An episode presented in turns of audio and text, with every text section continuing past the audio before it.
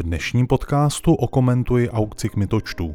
Stát prodal mobilním operátorům volné frekvence. Na trh měl přijít čtvrtý silný hráč a zamíchat s cenami a kvalitou služeb.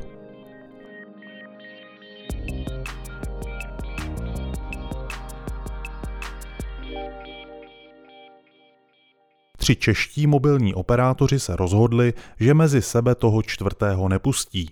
Stát dlouho připravoval aukci volných rádiových kmitočtů, aby na silně regulovaný trh mohl přijít plnohodnotný operátor, měl zamíchat telekomunikacemi a občanům pak zlevnit telefonní a hlavně datové služby, tak jako se to stalo třeba ve Francii. Aukce dopadla překvapením. Skoro všechny volné frekvence prodal stát za 5,6 miliardy stávajícím operátorům. Ministr průmyslu a obchodu Karel Havlíček přesto oznámil, že čtvrtý operátor je na cestě. To ale není celá pravda.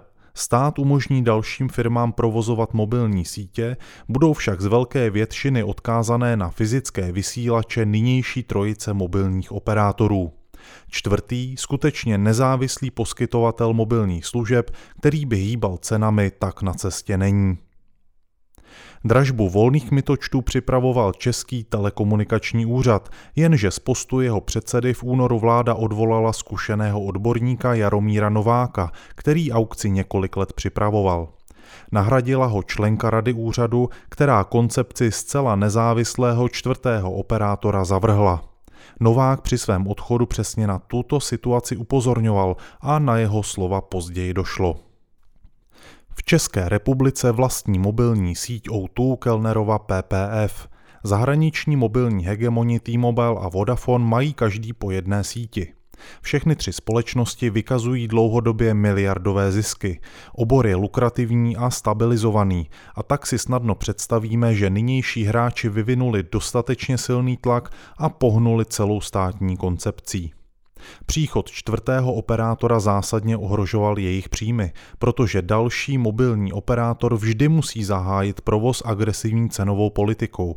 Potřebuje nalákat dostatek klientů a přesáhnout kritickou mez, kdy jeho provoz začne dávat ekonomický smysl. Zisk pohání každou firmu kupředu zcela legitimně, jenže v mobilních sítích každý volně soutěžit nemůže. Stát uděluje operátorům licence a prodává jim omezená frekvenční pásma. Stát má tak jediný úkol určit jasná a pevná pravidla, protože občané státu jsou ti, kdo za mobilní služby platí. Ukazuje se, že Češi budou muset trpět vysoké ceny za data i volání. V cenových žebříčcích se pravidelně ocitáme jako země s nejdražšími telekomunikačními službami a budeme si to muset nechat líbit i nadále. Stát selhává a jde na ruku podnikatelským zájmům těch, kdo umějí lobovat. Slovy klasika, alternativa několik let přijít měla, ale nepřišla.